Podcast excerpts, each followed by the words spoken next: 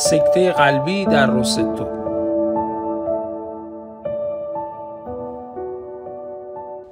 روستو یه روستایی بود در ایتالیا یه روستای قرون وسطایی.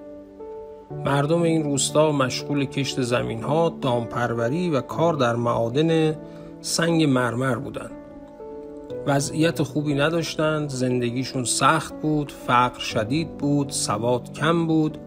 و امیدی هم برای بهبود وضعیت اقتصادی در آینده نزدیک وجود نداشت.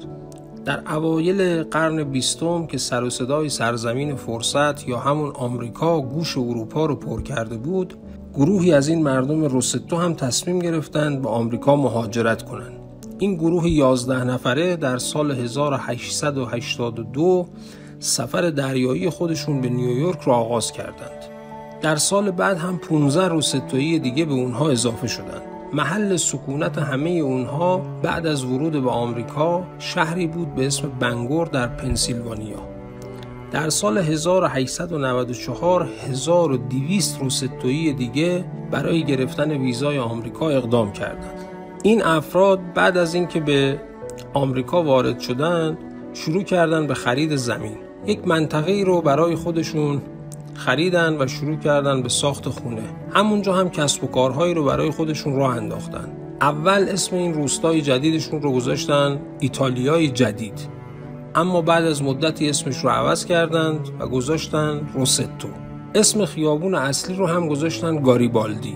همون جوزپ گاریبالدی معروف قهرمان بزرگ وحدت ایتالیا. مردم این روستا مثل همه شهرها و روستاهای دیگه آمریکا مشغول زندگی خودشون بودن. و دلیلی هم برای توجه به اون وجود نداشت اما ناگهان یه اتفاق مهم افتاد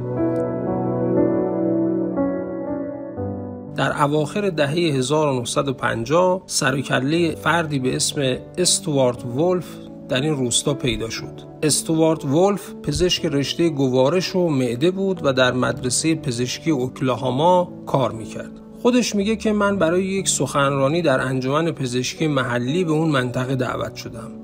بعد از اینکه سخنرانی تموم شد، یکی از پزشکان محلی منو برای خوردن چایی دعوت کرد.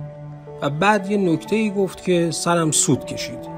اون پزشک به من گفتش که در مدت 17 سالی که در اینجا کار کردم به ندرت کسی اهل روستو رو دیدم که در کمتر از 65 سالگی دچار بیماری قلبی شده باشه اون زمان هنوز داروهای ضد کلسترول کشف نشده بود و حملات قلبی عامل اصلی مرگ در آمریکا به شمار می رفتن.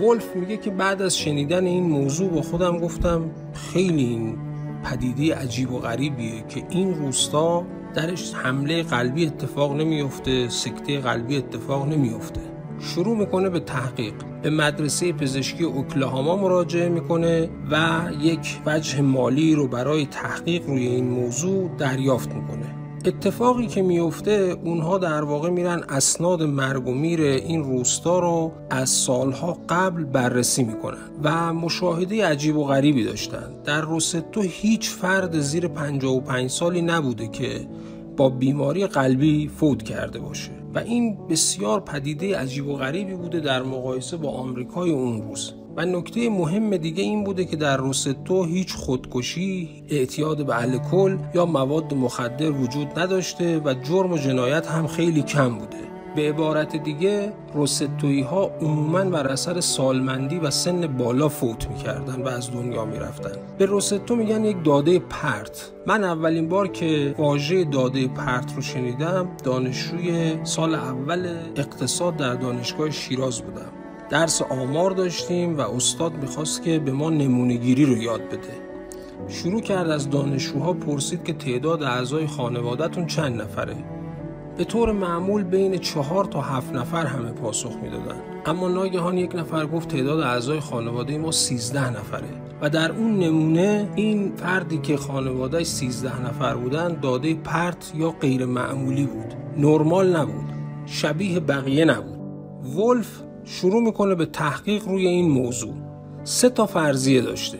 اول رژیم غذایی. تحقیقات ولف نشون میده که مردم رستو هم خوب چربی میخوردن هم خیلی مردم چالاک و ورزشکاری نبودند و تفاوتی با بقیه مردم روستاهای نزدیک به خودشون نداشتند. بنابراین فرضیه رژیم غذایی رد میشه. همینطور یه بررسی می‌کنه که ببینه رژیم غذایی مشابه اونها هم وجود داره یا نه که می‌بینه بله وجود داره ولی اون آدم ها سکته قلبی می‌کنن و از دنیا میرن لذا این فرضیه رو نمیپذیره فرضیه بعدی ژنتیک بوده. با خودش میگه شاید جوهره این آدم های روستویی متفاوته و بنابراین باید ببینم اگر جای دیگه فامیل های اونها وجود دارن آیا اونا سکته می‌کنن یا نه؟ خب میره رد پای فامیل های اونا رو می‌گیره روستویی های دیگه ای که با آمریکا اومده بودن. بعد می‌بینه اونا اینطوری سالم نیستند و بینشون سکته قلبی وجود داره و بیماری قلبی هم می‌گیرن و از دنیا هم میرن. بنابراین فرضیه ژنتیک هم رد میشه. سومین فرضیه که به ذهنش می‌رسه فرضیه جغرافیا یا منطقه زندگیه.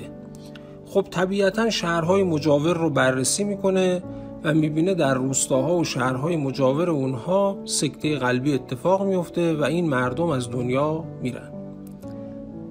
ولف میگه من ناامید شده بودم. و تقریبا به این رسیده بودم که تحقیق من به نتیجه نرسیده. اما ولف در این تیم تحقیقش یک دوست جامعه شناس رو هم همراه خودش داشته. این دوست جامعه شناس میگه ما دیگه ناامید شده بودیم از تحقیق ولف. بنابراین یک بعد از ظهری شروع کردیم در این روستا و در همون خیابون گاریبالدی راه رفتن. وقتی که راه می‌رفتیم می‌دیدیم که مردم به یک زبونی غیر انگلیسی صحبت می‌کنن. وقتی ازشون پرسیدیم که این چه زبونیه گفتن که این روستویی ایتالیاییه. نکته مهم دیگه این بوده که می‌بینن سه نسل از خانواده ها در یک خونه زندگی می‌کنن. به عبارتی پدر و پسر و نوه با همدیگه زندگی می‌کردن. نکته جالب دیگه این بوده که اونها همه به کلیسا می‌رفتن و در مراسم اشای ربانی شرکت می‌کردن. از طرف دیگه این روستا 22 تا سازمان مدنی برای یک جمعیت تقریبا 2000 نفری داشته.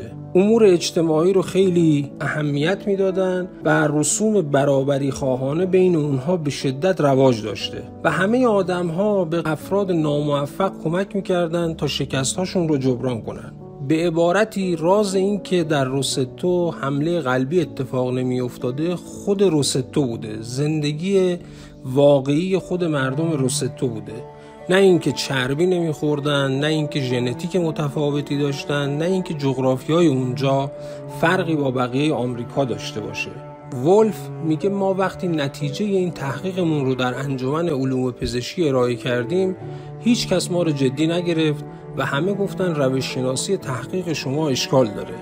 سالها طول کشید تا دانشمندان بپذیرند که سکته قلبی به این دلیل اتفاق نمیفته که آدم ها زندگی با کیفیتی دارند به خاطر رضایت خاطر از زندگی. این برای خود من یک درس مهم بود. امیدوارم شما هم لذت برده باشید. این داستان رو از کتاب غیر معمولی ها نوشته ملکوم گلدول برای شما روایت کردم. این کتاب رو من ترجمه کردم و انتشارات کتاب آمه اون رو منتشر کرده. پایدار باشید.